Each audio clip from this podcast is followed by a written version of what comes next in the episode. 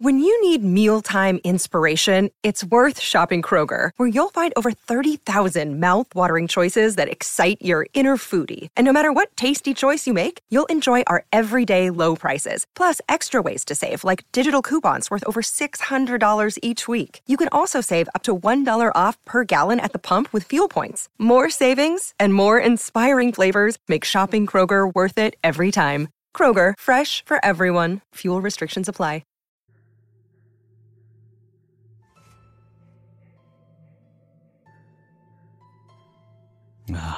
The 1980s. The wonderful years of my early childhood filled with delicious smells of Christmas, baked apples, and amazing memories of endless warm summer days filled with laughter and innocent childish friendship. It was also, however, the end of this decade that marked the beginning of the end of my unblemished view of the world and thrust upon me the realization that sometimes in life we encounter eerie situations that we cannot explain. I grew up in a city in the Midlands of England called Stoke-upon-Trent. My mother had grown up in a town on the outskirts of a city called Uttoxeter. I recall countless happy visits to this town to see my family and friends.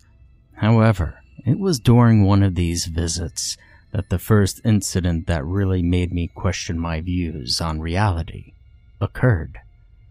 It was the summer of 1989, and I was 9 years old. My family was visiting an old childhood friend of my mother. I was very excited to be there because these people had a daughter named Allie, who was my own age, and it meant that I would not be subjected to the endless whining of my irritating 6-year-old brother alone. There was to be a dinner party late in the afternoon, after which my family would be leaving me there overnight for a sleepover. I felt special because my brother was going to be going home with my parents, and I'd be having all the fun. The other guests had not arrived, and dinner was quite a while from being ready. Not wanting children underfoot while the food preparation was taking place, Allie, my younger brother, and her even younger brother and I were unceremoniously foisted outside into the back garden to play until it was time to go inside to wash our hands and eat. Allie lived in a cul-de-sac, the end house of which backed onto the racecourse. Behind Allie's house, running the entire length of the short street, was a huge plot of land containing an old condemned house that had suffered some fire damage many years earlier. Now, rumors were rife in the late 80s about the fate of the house. There were rumors about arson due to drug deaths, rumors that the house had been home to a sex offender and his family, who had fallen prey to a vigilante-style attack. Even rumors that one of the occupants had committed murder, and that somebody had decided that it was high time that this person get what they deserved. All anyone knew for sure, though, was the fact that in one upstairs bedroom, two very certainly innocent young people had sadly succumbed to smoke inhalation. Surrounding the house was a huge overgrown orchard, and surrounding the grounds themselves was a high wall. The entrance gate, equally high and locked with a gigantic rusty padlock, was situated right at the other side of the grounds. It was far away from Allie's house. As young children, blissfully unaware of the desolate history of the house, Allie, our brothers, and I had spent many delightful hours with our parents, slipping through a gap in the hedge at the bottom of their garden, and walking the grounds to pick apples, pears, and blackberries, which we would make fruit crumble when we returned home. But on this particular day, as Allie and I sat restless at the bottom of the garden, bored to tears after having played with all our outdoor toys, and having spent at least 10 minutes petting her rabbit, our eyes met, and she glanced and nodded at the hole in the hedge. Now, knowing full well that we were not supposed to enter the orchard without permission, and stealing a stealthy glance up towards our brothers playing with their boring boys' toys up by the back door. We surreptitiously slipped through the hedge into the woods beyond. We felt absolutely no fear, for the orchard was our playground of old. We fantasized about fairies and magical beings as we clambered around through the undergrowth, dropping apples from the trees into the front of our outstretched jumpers. And maybe if we told our parents that we only ventured a little way in, they would disregard our disobedience and allow us to make apple crumble after dinner. And suddenly, and seemingly with no warning, we realized that the old derelict house was directly in front of us. You could tell from the outside that the place had once been truly magnificent.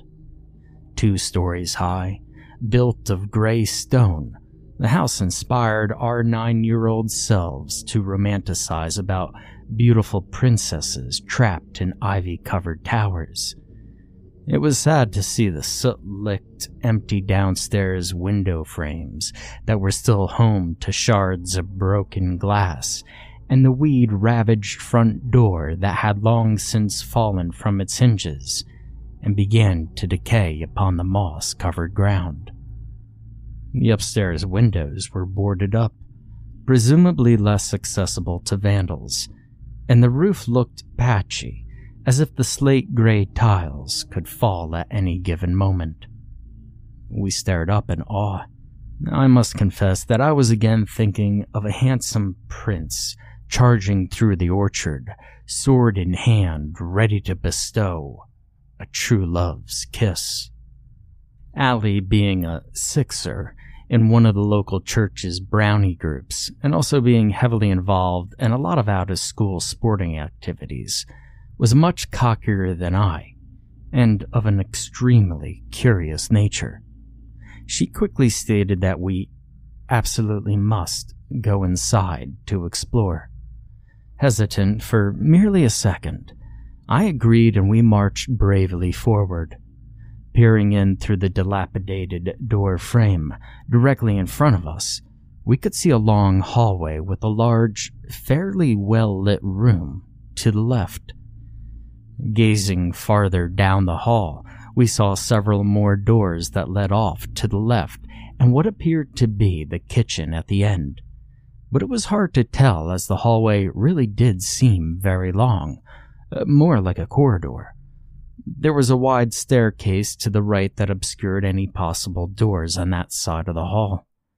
Looking up at the staircase, I felt my first faint twinge of unease.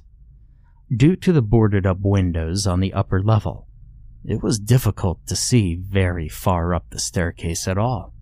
In fact, and of course this must be due to my childish imagination, but the stairs seemed to be swallowed just over halfway up by an unnatural, eerie darkness. Seeming not to notice that huge, gaping mouth of a staircase, and grabbing my hand, Allie pulled me into the large room to our left. It had obviously once been a sitting room. Defaced by graffiti, there was a good amount of soot-damaged, flowery paper peeling off the walls. There were even some old and extremely dingy-looking armchairs that had certainly seen better days. Forgetting all about the staircase, I squatted down by the fireplace, beckoning Allie to follow, and we allowed our apples to fall onto the cracked hearth. Light, magically dappled from the canopy of trees above us, streamed through the empty window frame. It seemed enchanted, almost as if real fairies might actually live here. So we sat and chatted for quite a while, giggling with our childish innocence about a trick that we meant to play on her brother that night. She had a set of walkie-talkies, and we planned to leave one under his bed and whisper into it as he was falling asleep to basically scare the pants off of him. In hindsight, this does seem cruel, but at the time, we genuinely believed that it was terribly funny. I bit into an apple, and we toyed with the idea of visiting the other rooms on the ground floor level. We both agreed we would not be going upstairs, as even such a young age, we had the sense to be aware that the staircase was almost definitely unstable after the fire, and we did not want to risk it, knowing that our parents would be furious if anything happened. It then occurred to me, however, that she too may have noticed the unnatural darkness and silence of the staircase as we entered the house, and felt no desire to go poking around in places that certainly did not appear to be very welcoming. As we sat and pondered, a sound became apparent. A very light tapping sound, followed by what sounded like a soft scratching noise. It seemed to come from outside the window frame of the room that we were sitting in. We froze, our heads whipping around to stare at the empty hole. We stayed that way for what seemed like 10 minutes, but what must have realistically only been a few seconds. Upon hearing nothing else, Allie giggled, which unnerved me. After all, they may have heard her, but then I ticked myself off for being such a baby. However, it did hit me how silly we had been to sneak off into the orchard with no one knowing that we had even left the garden. There were no more sounds, and all was suddenly very quiet. "Did you hear that?" I hissed. Allie shrugged, stating that she believed it was probably one of the neighbor's cats, or even just the wind blowing a tree branch against the empty window frame. Nevertheless, to me, our sanctuary was now slightly tainted. We stowed our fruit back into our jumpers. She took my hand, and we stood up and made for the doorway so that we could explore further. Upon exiting the room, Allie and I had a better view of the hallway. There were, in fact, just 2 more doors on the left-hand side. They both appeared to be ajar.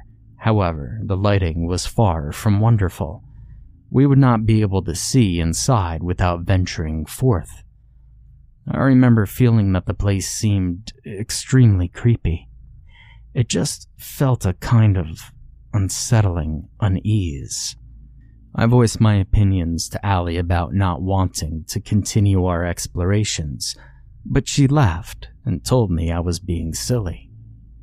So, pushing my fears aside and again chastising myself for being such a baby, I followed Allie into the next room. Once inside, I relaxed a little. Again, the glass in the window was broken, but the frame was large and the room well lit. It appeared to have been very pretty indeed. In its heyday, I'm positive that it had been a very grand dining room.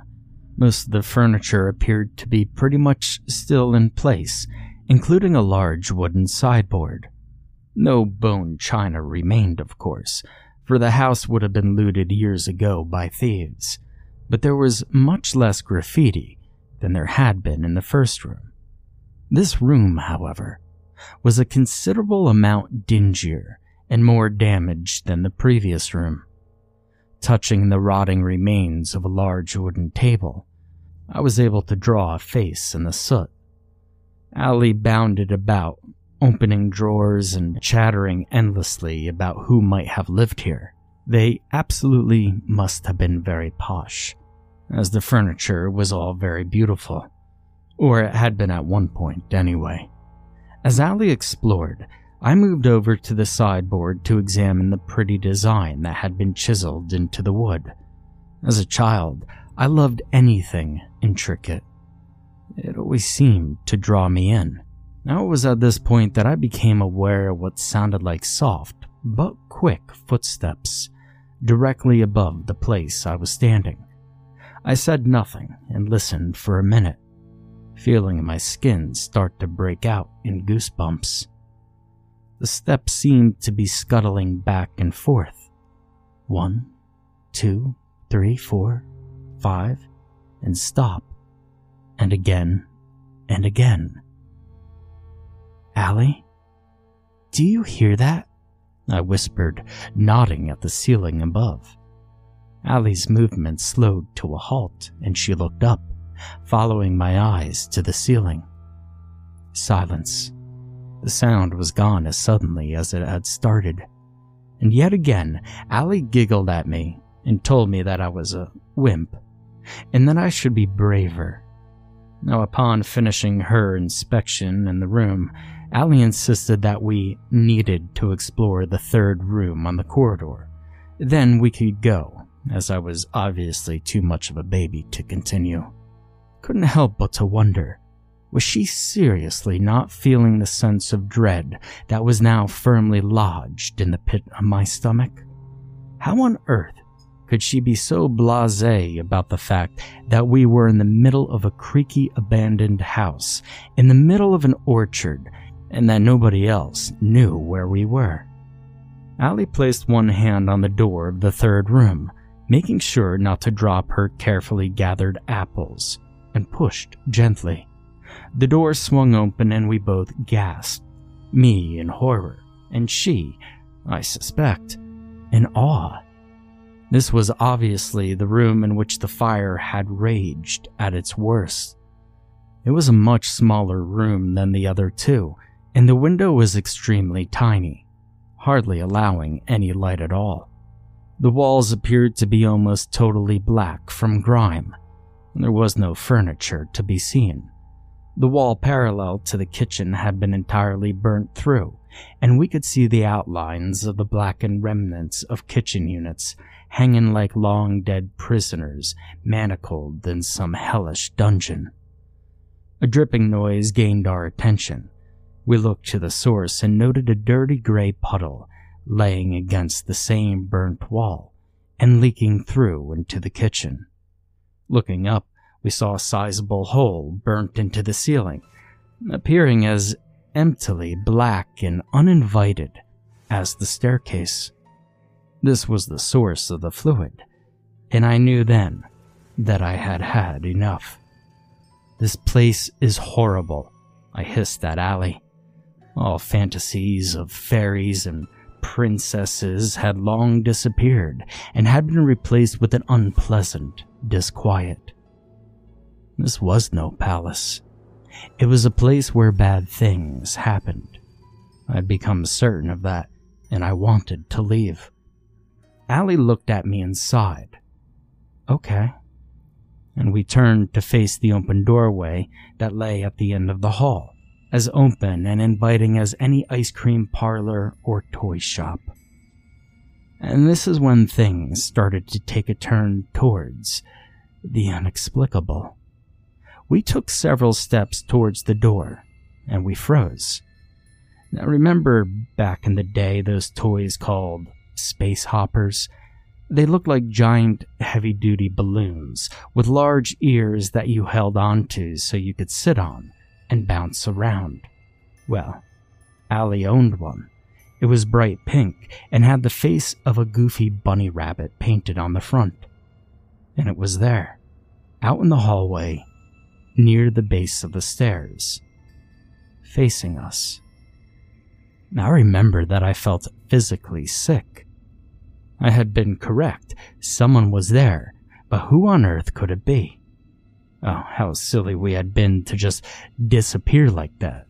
Had our brothers seen us sneaking off into the orchard and decided to play a joke on us, similar to the one that we planned on playing on Allie's brother that night? I stood frozen to the spot, not wanting to venture any further along the corridor and confront whatever must be lurking there waiting for us. "Come on," Allie whispered. There was no other way out. I didn't fancy my chances with either of the empty window frames in the first two rooms, which still housed shards of broken glass. If I ripped my shirt, my mother would be furious. I felt sick to my stomach as we slowly took several steps forward, more of the hallway coming into view, revealing the wide open mouth of the staircase. Suddenly, Allie was jumping up and down and howling with laughter. She grabbed my hand and pulled me onward. I looked up and felt an immediate sense of relief. There, standing on the first step of the staircase, was Allie's friend, Evangeline. I had completely forgotten that her family had been invited to the dinner party. A year older than us, Evangeline lived in the road parallel to Allie's, the road that boasted the entrance to the racecourse, where a lot of us well-to-do rich people lived. Evangeline was by character extremely bossy and horsey, a direct result of having grown up privileged. Upon our questioning of what she was doing there, and did she see us sneak in, Evangeline smiled at us with that wide, cheeky grin that we knew so well, and she pointed up the stairs. "Come upstairs," she giggled in her distinct, rather posh voice. "I've been exploring up there, and I found something that I really want to show you." And with that, she turned her back to us and bounded up several stairs. Allie, of course, moved forward immediately, but gazing up into the pitch darkness and remembering the dripping black hole of the third room, something inside made me grab her wrist. Without turning back around to look at us, Evangeline spoke again. "Come on," she urged. "You really need to see what I found up here." Now at this point, she was no longer bounding up the steps. She was walking very slowly, one stair at a time, lifting one foot and then the other without looking back. It almost looked as if time had slowed down. I found this odd, and again, a nagging feeling of disquiet gnawed at my stomach. What on earth could she have possibly been able to find in that pitch blackness?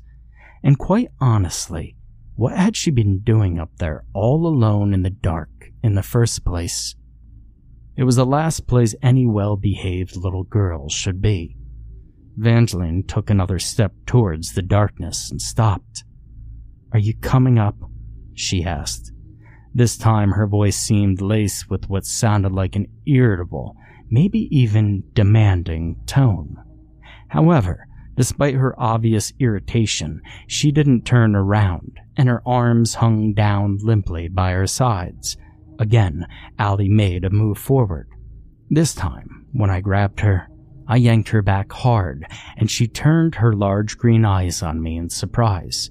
I looked up at Evangeline as she took another step into the ever-increasing darkness, and then something struck me.